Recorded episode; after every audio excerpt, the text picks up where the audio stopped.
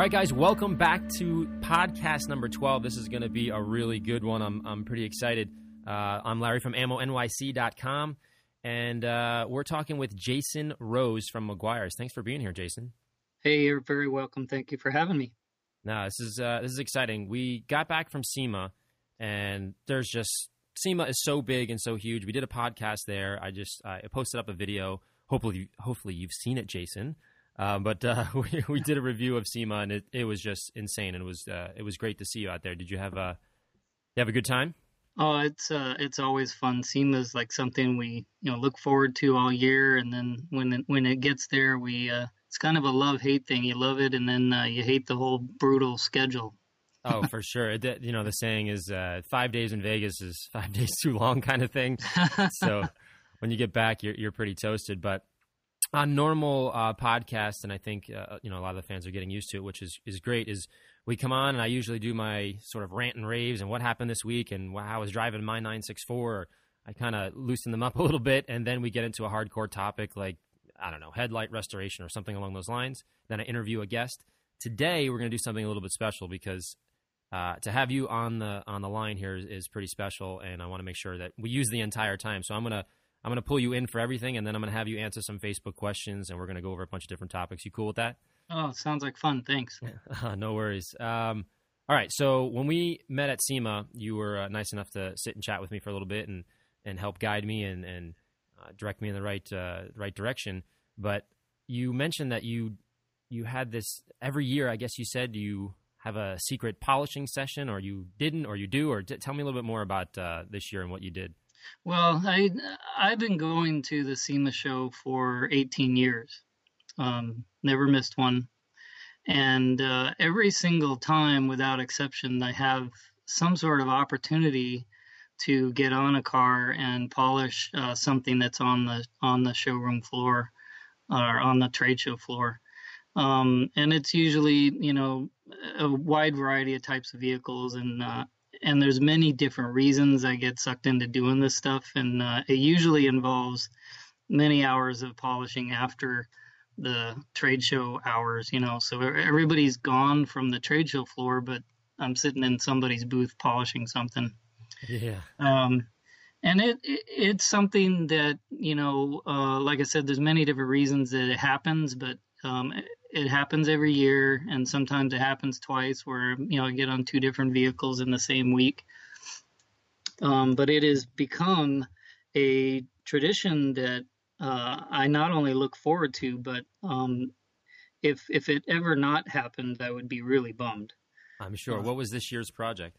Well, this one, and it was looking like this year, uh, like it wasn't going to happen, but we got two days into SEMA, um, which is usually late uh, to figure out if I'm going to be polishing on something. It usually happens the day before the trade show hours or the the first day. Um, but two days into the show, uh, and I got to give a shout out to uh, you know two other detailers, um, Kevin Brown and um, Derek Bemis um, who were both working uh, at the Ford booth, you know, polishing their cars. And I still want to meet those guys. I haven't met them. I'm, I'm like searching around. I'm trying to find Kevin Brown. He's, he's, uh, you know, sort of a legend in the. Uh, Absolutely, he. Yeah, he's the man. Top notch um, quality, you know, detailer, but as well you know, a great guy, and so is Derek. They're just super people, but they're very, very skilled detailers, and because of their connections at SEMA, uh, this particular car, which was a just absolutely beautiful uh, 1941 Olds uh, with a beautiful uh, candy apple red uh, paint job, and it was in the House of Color booth. So, um, you know, naturally had House of Color paint on it. but they they got two days into the show and decided that the sanding marks that they discovered on the paint job uh, they did were unsightly and they just wanted those repaired immediately because you know House of Color is a premium paint brand and you know they wanted that car looking great. No, totally. So uh, yeah, we jumped in it and uh, you know started after hours and you know I think we finished around 11 p.m. The three of us and uh, it was an awesome experience and uh, the car looked beautiful. I have pictures you know posted up. I saw I saw them on Facebook. It was pretty wild to have you know, probably three or four of the world's top detailers like going crazy on this car in the middle of the night at SEMA. That's kind of yeah. kind of a special event. well, All right, we so were, before we, we were go ahead. thinking that it should have been covered by somebody. Somebody should have videotaped it. And I know, I wish you would have called me. I'm I was dying for content. That could have been in the video next year, next year for sure. But Yeah. before we get too into it, I wanted to uh, tell me a little bit about the role, you know, the, your role at uh, Meguiar's and actually your official title, if you will, just to give a little bit more background um, for people that may not, um, you know, watch you and, and listen to you every day on Facebook and all the things you, you do. Sure. Yeah. I well, my official title with Meguiar's is uh, Global Technical Services and Training Manager, and uh, the scope of my job covers the professional side of our business for automotive and marine products.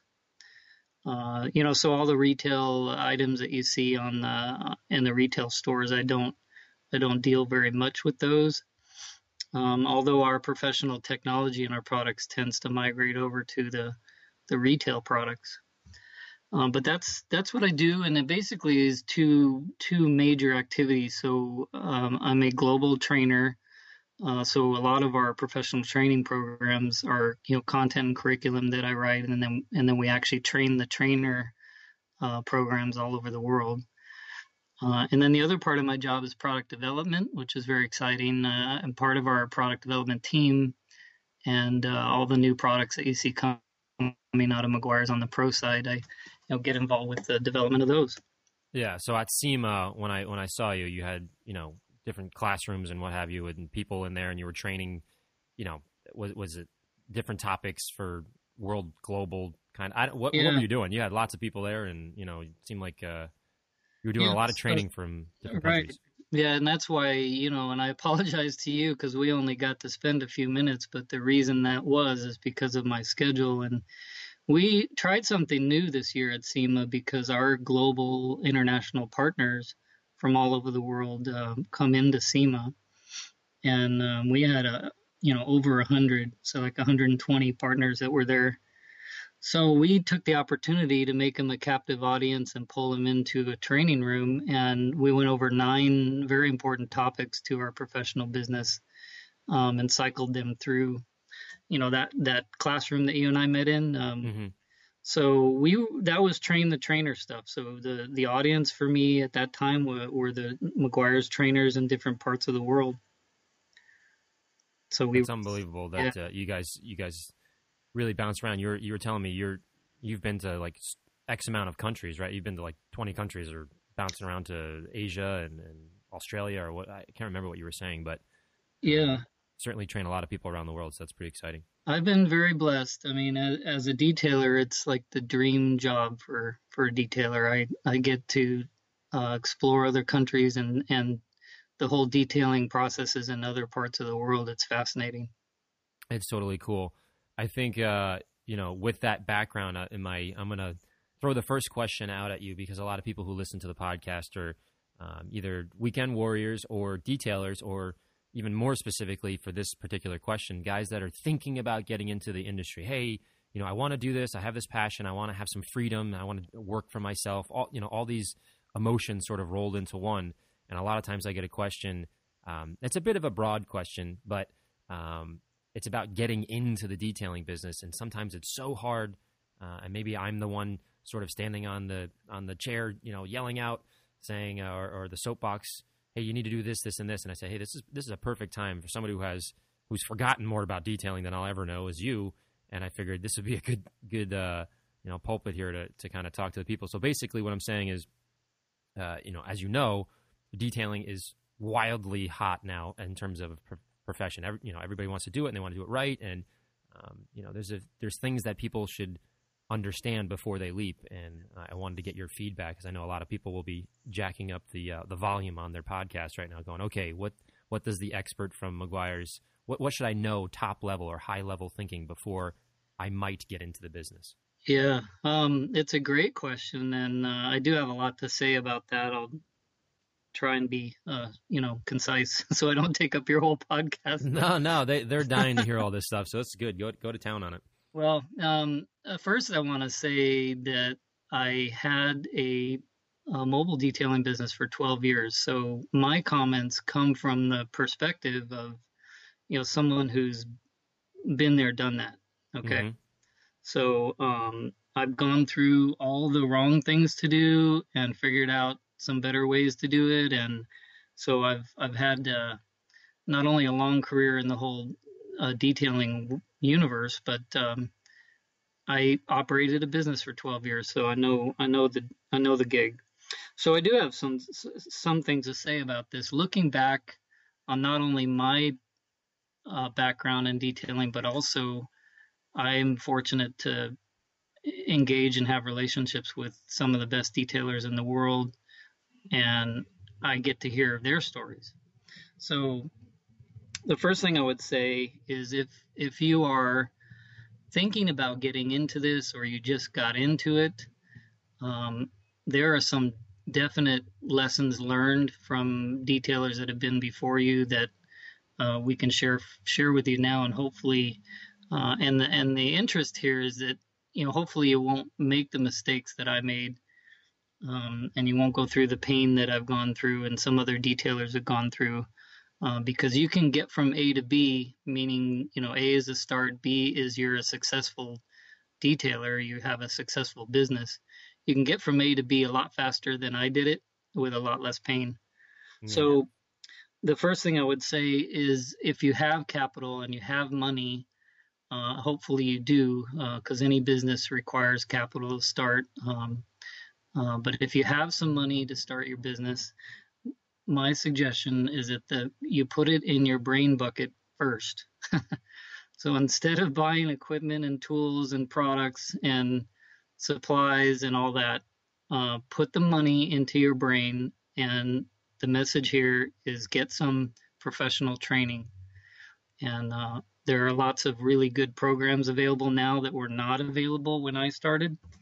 Um, so you do have great resources to get some some uh, detailing training. And you know what? When you're doing that, that's why I think this advice is so great. When you're doing it uh, and you're going through the training, and let's say you set aside play money of a couple thousand dollars, you know, however much it costs, a couple thousand bucks, right? You get in there, you may figure out you don't like the business, and that's not a bad thing. I think it's worse to go a year and then realize, hey, I made a bad decision. And I try to when I talk to people, I say, hey, is this the figure out if this is something you want to do. It's not like wrong or right. I, I was on Wall Street before, you know, and I had this amazing whatever. And I said, hey, this is just is not for me. And it, oh, this is an amazing opportunity. I said, but I'm just not built for this right. anymore. You know, this is not my thing. Right. And I wanted to go that way. So you can actually vice versa. Maybe you want to be a detailer, but maybe Wall Street, I, you know, it doesn't really matter what the answer is, but I think uh, you're really hitting on something that, at least for me, resonates a lot. And it's if you get that training, consider it, uh, education for if you can, you know, if you want to keep doing detailing, but if not, you found out early. There's no, there's no uh, shame in that at all. Yeah. By the way, no, and it would be, and if it costs two thousand dollars to to find that out, that is money well that's spent. A, that's a bargain, believe me. Imagine going a full year in insurance and right. you know all these things. Anyway, so yes, I I am you hit and, me uh, home there. Go ahead. And to take it a, a step further from what you said, because that's that's a great reason to do that training is to figure out, hey, do I really want to do this long term? But the other reason is detailing has become um, diversified. So there's many different types of detailing businesses, and you may find out through your training class that you want to specialize in one of these different types of detailing. Um, and and you would never have figured that out, or it would have taken a lot longer to figure that out. I think I never actually uh, consciously thought of that. Can I'm going to put you on the spot here. Can you give me like one or two of them? Meaning, like everybody well, wants to do exotics or somebody or boats or you know that kind of thing. Well, here there's uh, I can think of three main um, types of detailing. Uh, one of them is the type that we already mentioned. So, you know, I was polishing on a car that was at a SEMA booth. Um, that is what's called exhibition detailing, um, which doesn't mean that you're detailing the car in the nude. So, um, but e- exhibition detailing or show car detailing is a, a business actually where, where detailers specialize in doing cars that are going to be either on display or they're entered into a competition. So, like Concours preps, you know, for Pebble Beach, or mm-hmm, mm-hmm. that's all exhibition detailing. And uh, there are, you know, detailers that specialize in that. They don't do anything else. That's all they do is uh, show car preps. Um, and then there's wholesale detailing. Uh, this is a type of business where the detailer is contracted with car dealerships, uh, and they, you know, do uh, reconditioning uh, for cars that are going to be sold at, you know, at a car dealer. That's one another type, and there are businesses that are set up just to do that. You know, they don't do anything else. That's a completely different business, by the way. I mean, not one isn't right or wrong. I always try to keep hammering that home. It just is what it is. But exhibition versus wholesale is complete. They're so oh, yeah. it is a completely different business model and strategy and, and whatnot. So I'm I'm actually dying. What's the third one? Is it mobile? It's um well the, within mobile, um, you can actually be mobile and be any of these three different types. But the third True. type, the third type is like preventative maintenance, uh, retail detailing, and this is where you're detailing cars direct to the consumer or the car owner, um, and you're you know uh, maintaining the the or reconditioning the vehicle for a consumer. And that kind of retail detailing can be experienced at car dealerships or detail shops, um, car washes with detail departments, uh, mobile detailers. You know that that kind of business. I I think you know if I if I look at your business, Larry, I think you would be probably a combination of the uh, retail detailing as well as some exhibition detailing. Is that correct? Yeah, you're spot on. I've done all three. So when I first started, I bought, you know, I, you know, I worked and worked and I, and I bought, uh, I saved up and I bought a existing car wash, a detail center, and revamped it and changed it or whatever. And I had, I had two things. I had number two, which was the wholesale detailing, and that is, I mean, I feel like we can probably talk for three hours about wholesale detailing and all the ins and outs and the pluses and minuses. Yeah. Uh, and then of course I had retail, uh, where customers would walk in and it was a, you know, their personal car kind of thing. So I did that for years. Afterwards, I sort of because um, one of my things I'll, I'll throw in here is for me is accounting and and knowing your numbers. And if you don't know your numbers and you don't have an accounting set up, like the first money I would spend is is setting up a CPA and a bookkeeper.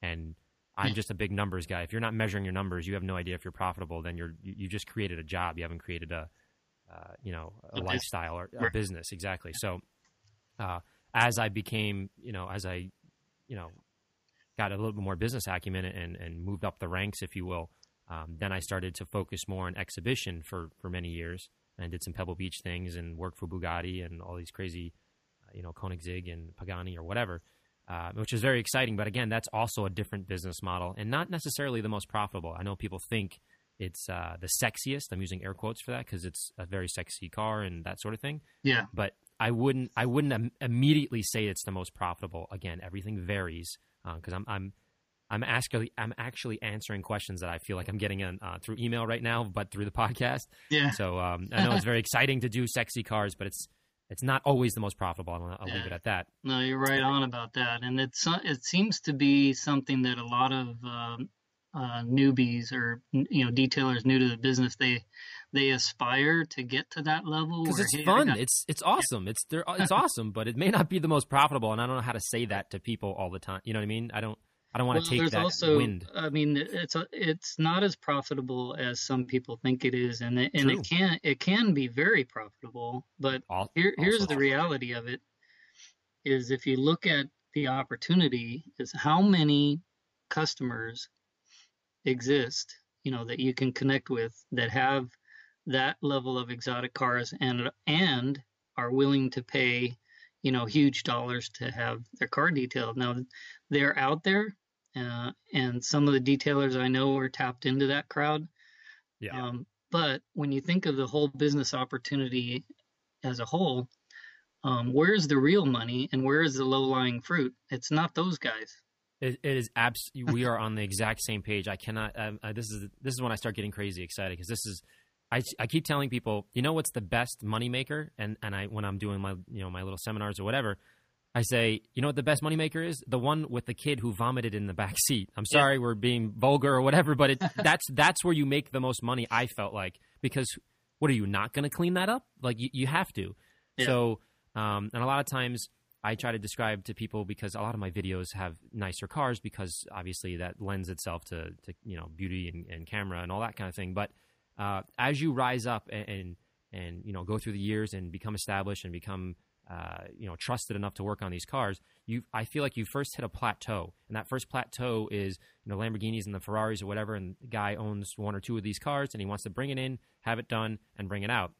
Nine times out of ten, and I'm not speaking about everybody, but to to get those cars, you're not a usually a, a goofy guy. You're usually pretty good about money and knowing how to move things around. So they're not just going to willy nilly spend tons of money on it. They're not like that. But as you go up the next level, where the the collections start to begin, and that I started getting into the collection phase uh, maybe four or five years ago, where owners then have 150 cars. Then, then you start getting Yeah, into Right. the the sexy thing that everybody reads about in the magazines. So I, I don't know how to say that the right way, but you follow my logic as to then it becomes profitable. Then then you're on retainer. Then you're you know it's like painting a bridge. You know you start at one end, and by the time you get down to the other one, you start all over again, Start all of over thing. again, right? Yeah. So I don't know. That that's just the that's just the the truth right there. Yeah, I have some great stories. I don't know if we get into them now, but when I was detailing, I had that same um, aspiration to, you know, detail some exotic car, and and um, in fact, I had a particular benchmark goal. Um, that, and this was back in the 1980s when I started. So I had this goal: if I got paid a thousand dollars to detail a car, Mhm. then I figured I had arrived. You know, I figured For sure. if somebody would money. pay me a grand to detail a car, then I must be pretty good. That, that's the thinking. Um, so I set about trying to make that happen, and it's very odd the whole. And I won't get into the whole course of events, but I did eventually get paid over a thousand dollars to detail a vehicle. Now I had imagined it would be some exotic, you know, sexy car as you as you describe it, hmm um, but that's not what happened. What was it? What it was was I I got contacted by DuPont, um, and they had a vehicle that was manufactured and painted and delivered to the customer, um, and the customer was not happy with the paint. So it was a very large, very expensive vehicle, and to have it go back into the paint booth would have cost almost three hundred thousand dollars. Oh my gosh! So you are a bargain. So I'm I'll tell you what the vehicle is in a second here, but so I was called in after two other detailers tried to polish this paint and did not successfully satisfy the customer. So um, Kevin Brown and I were called in uh, to do this vehicle, and we spent three days on it. And we were paid almost three thousand dollars. Hopefully, Kevin's okay with me saying that. But we uh, and this is 1980 money, by the way. this this was uh this was in the early 1990s Okay, so it's 91 $90 92 yeah so yeah but it was it was more money than i had ever gotten paid to do a car and uh, you know and it satisfied my goal of over a thousand dollars but it was not a sexy you know exotic car what it was was a fire truck Get the heck out of here. it was a fire truck. So I mean, it's it's interesting when you have goals like that. Um, you know, it may not always turn out exactly the way you imagine, but um, it was it was very gratifying for me to actually experience that uh, and then get that money because then I thought I had arrived. Which leads me to um, the money part of this. Another, uh, you know, I guess words of wisdom I can pass on to to new people in the business is a lot of people start washing cars, uh, which is the way I did. And I gotta say, everywhere, every everybody I talk to and everybody that I see doing this, um, there really is not a satisfying business washing cars. So it's not very profitable, and if that's the only service you offer, um, it's going to be a hard road to hoe.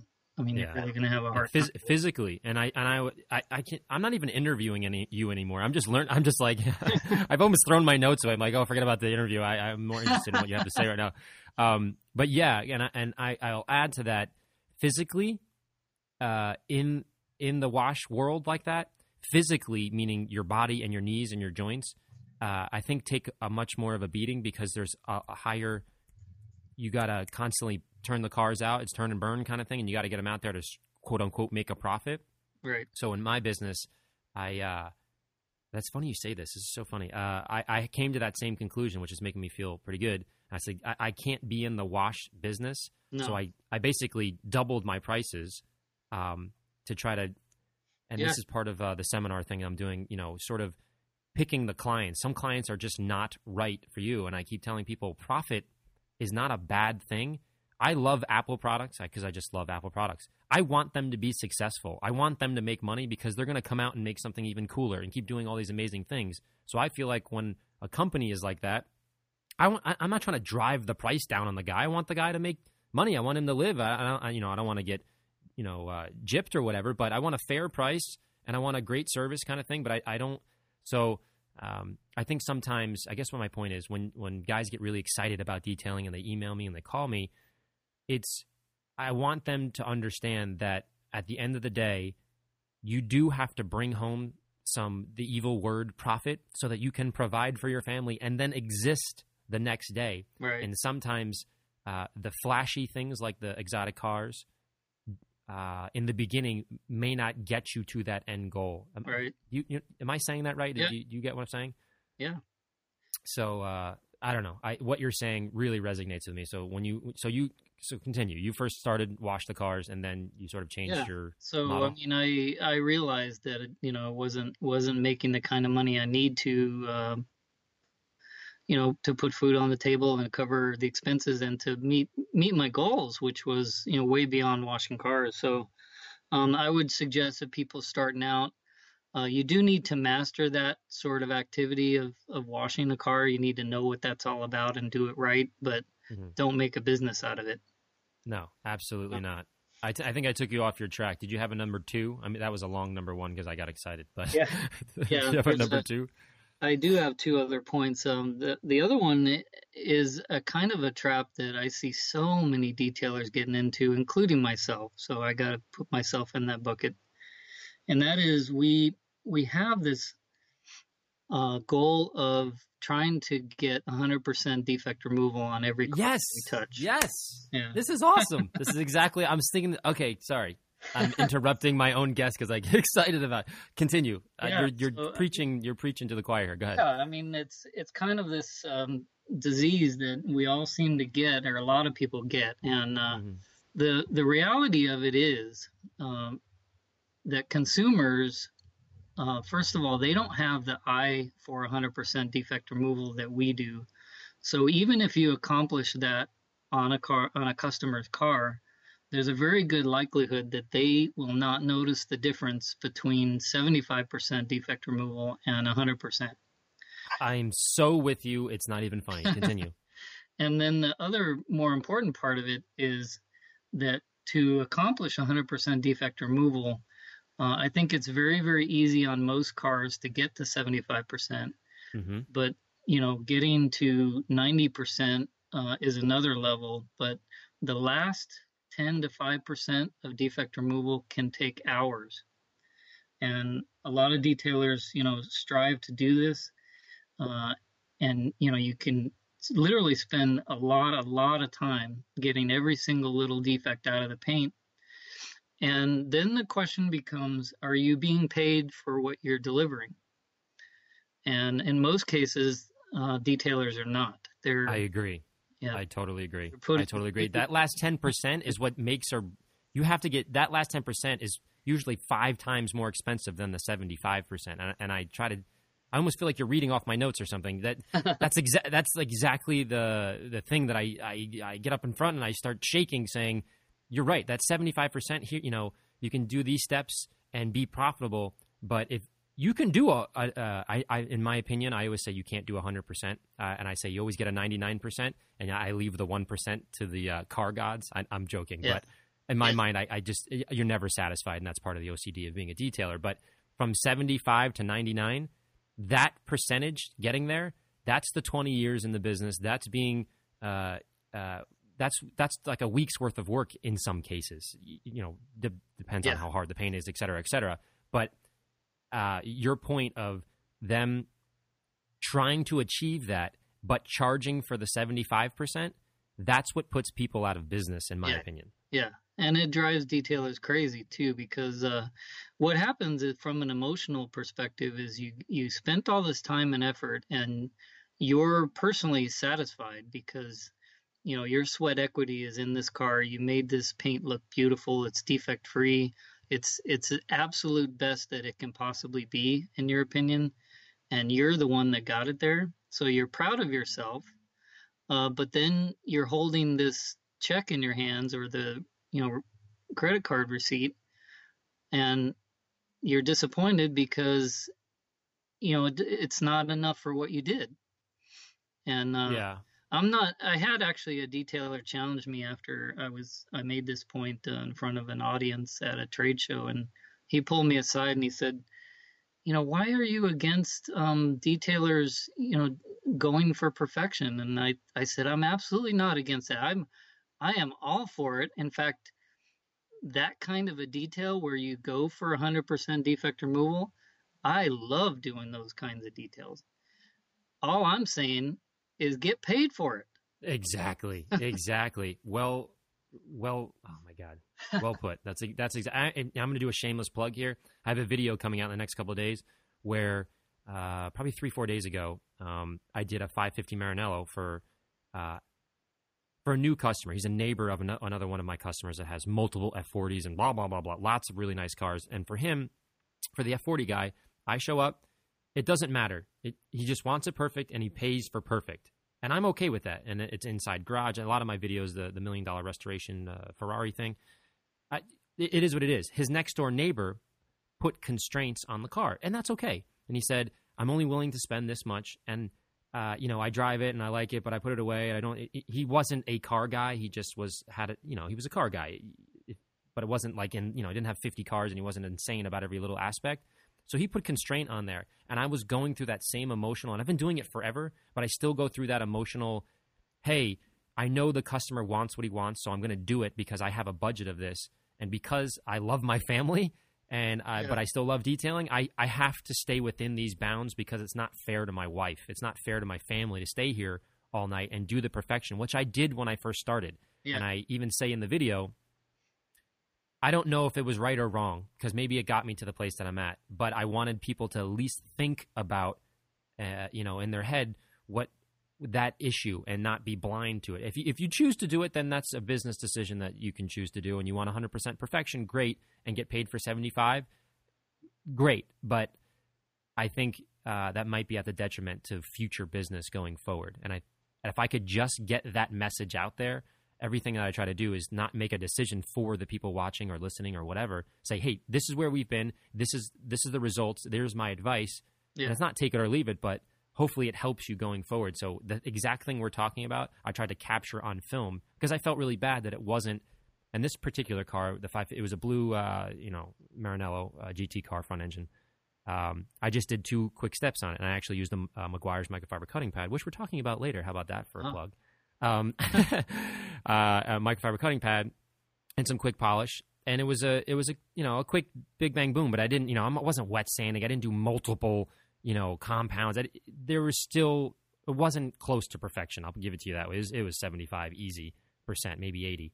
Um, but the guy came and saw it and was like freaking out and flipping out. But in the back of my mind, I'm going like, oh my gosh, I feel that that uh, that tension between trying to be a perfection a perfectionist and at the same time, hey, can I eat tonight and and live to Right. fight another day tomorrow? Yeah.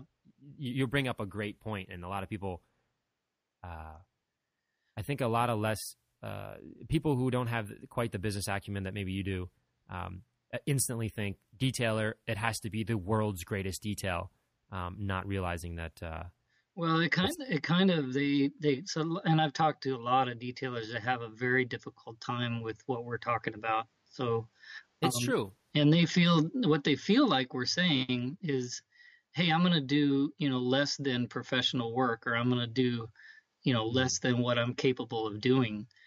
And um, they're kind of missing the point. That's not the- Exactly. that's not what we're saying at all.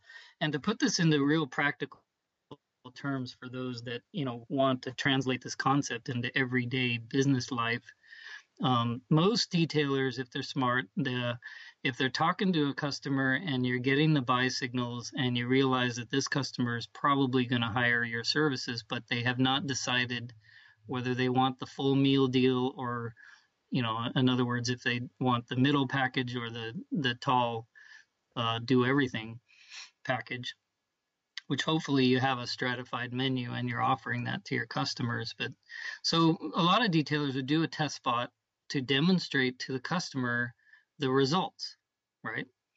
right. Um, which is very smart. But to take this a step further, I think a great idea, and not mine, it was a detailer that shared this with me. He does two test spots. So this is actually on the customer's car, and this is only in the case where you have strong buy signals that they're actually going to follow through and sign up for your services. Mm-hmm. So you do a test spot that is hey, this is my two step process on paint, and this is the result you're going to get from my two step process. And you do that test spot. Now, here is my four step process. And the goal here is to go after 100% defect removal. And here's what that looks like. And then here's the price tag for A, and here's the price tag for B. Which one do you want? Yeah, I think that can be summed up as setting expectations. That's like business kind of 101. Yeah. It, you know, not under, not over, right on the spot.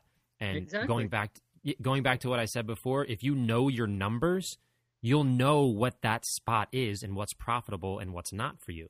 Yeah. And like you said, if you do the math and this is just, you know, your 25, 30 years of doing it and my 15 years of doing combined, say, "Hey, for example, washing a car we're giving you a little hint here. Unless you charge some crazy amount, which is great, and you can get it and, and do it fine. But when you're washing a car, our experience is telling us that if you run those numbers, it generally speaking, it, it it's not profitable to, right. to run a hand car wash kind of yeah. thing. So this is this is this is a this is we should be charging for this podcast. I'm charging this podcast right now.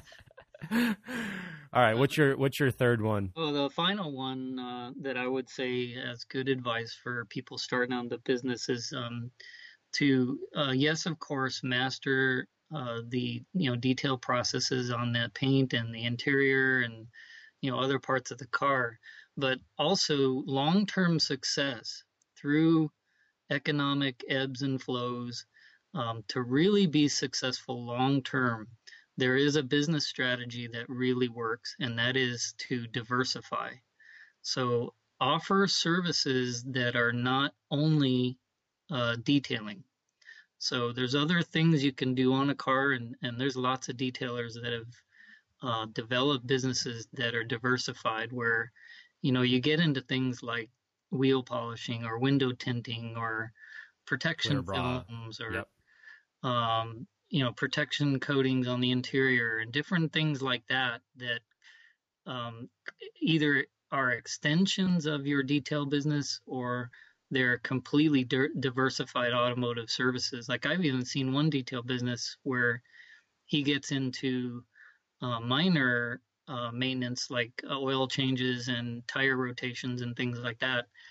Um, and he's very successful at it. So, uh, and there's also very practical reasons to diversify uh, based on your location and your climate, because sometimes there are people in the northeast uh, where in the winter it can be a challenge, you know, detailing cars unless you have the right facility. Totally. I've been mobile my whole life, and I've been in the Northeast, and I'm I'm known to be a crazy person in the cold. I just go out there and do it, but yeah, I tell you, it beats it beats you up pretty good. Yeah. So I mean, that's another bit of advice I think. And the and the economy does ebb and flow. And in the in the the term of you know my being involved in this business, I've I've been in the booms and I've been in the in the very very uh, tough economic times where you know businesses are falling left and right. Uh, and there are strategies to survive through all that, and there are strategies to even thrive through all that. And uh, one of the things that seems to work is to diversify. All right, guys, it's me. I had to hop in here and actually split the podcast into two separate podcasts. My goal was to get it all done uh, and all discussed in 45 minutes, but it didn't happen. And the reason why is because it's my own fault. I kept asking Jason multiple questions because I wasn't even like a podcaster at this point. It was more, uh, I was just excited to spend time with him and ask him specific questions uh, because I wanted to know the answer. So, uh, what I did is split it into two because there's so much content that I was afraid. You know, maybe people were traveling and couldn't listen to it or got home and they would forget. It's so important that uh, you know, I, I, just I had to split into two. So it's a good 45 minutes and another 45 minutes. Um, and in the next episode, you must listen to. It's so good. Uh, we talk about coatings, and he talks specifically about the Asian market, the Europe market, and how long it's been there, and why it's there, and the purpose behind it versus the U.S. market, and and how Meguiar's is in, is in fact struggling, um, but in a good way to figure out how to make it work with the U.S. It isn't just a cookie cutter fit, and he talks about what they're thinking about, and it's it's really it's it's really amazing to see sort of behind the curtain and how much thought goes into what Meguiar's does. So I'm I was pretty uh, I was pretty honored that he, he said that. So uh, definitely come back and, and, and listen. We also uh, touch on the history of the microfiber cutting pad and specifically Meguiar's and where it came from and how it actually came to be. What like what what from one day to the next? Why did somebody come up with that? What was going wrong that required the microfiber uh, cutting pad to be thought of. You know, if it was everything was going great, you would be like, oh, I don't, everything's fine. I don't need to think of something better. But in this case, uh, you know, after that thought uh, from a gentleman, I believe in Canada, uh, you know, uh, this amazing, this amazing cutting pad came out. We also we also chat quickly about steam machines, the pros and cons, and we answer some questions from Facebook. Anyways, uh, come back. It's going to be uh, probably three four days. Um, I'm gonna I'm gonna put these two relatively close because it's it's such a good conversation. I'm I'm really privileged. Uh, so let me do my quick plugs and uh, I'll get out of here. And then in two or three days, download the next one or part two uh, with Jason Rose from Meguiar's. So as always, I want to thank the Smoking Tire, TST, Matt Farah, my close friend, Hooniverse, my uh, my good buddies over there, Jeff, ShoutEngine.com, which is what this podcast is on. So uh, without him, it's not possible. Please visit AmmoNYC.com. Very grateful for that. Drive channel on YouTube, and of course my YouTube page, AmmoNYC.com. Uh, visit me on Facebook. Say hi to my friends Jalopnik uh, on uh, on the internet. There, these guys are those guys are awesome. They're killing it. Uh, TRG Aston Martin Racing got a bunch of ammo logos on there, and we keep their uh, race cars clean. Lime Rock Race Park, and of course my friends at PistonHeads in the UK, our fellow Piston Head crazy people, which is. Uh, uh, a lot of them listening to it, so I appreciate it very much. As always, guys, uh, I will talk to you soon, and I'm, I'm very grateful for you listening and uh, we'll be back in three or four days. It's going to be a quick one just because I want to keep this rolling. It is so good, I promise you. All right, love you guys. Talk to you soon. Bye.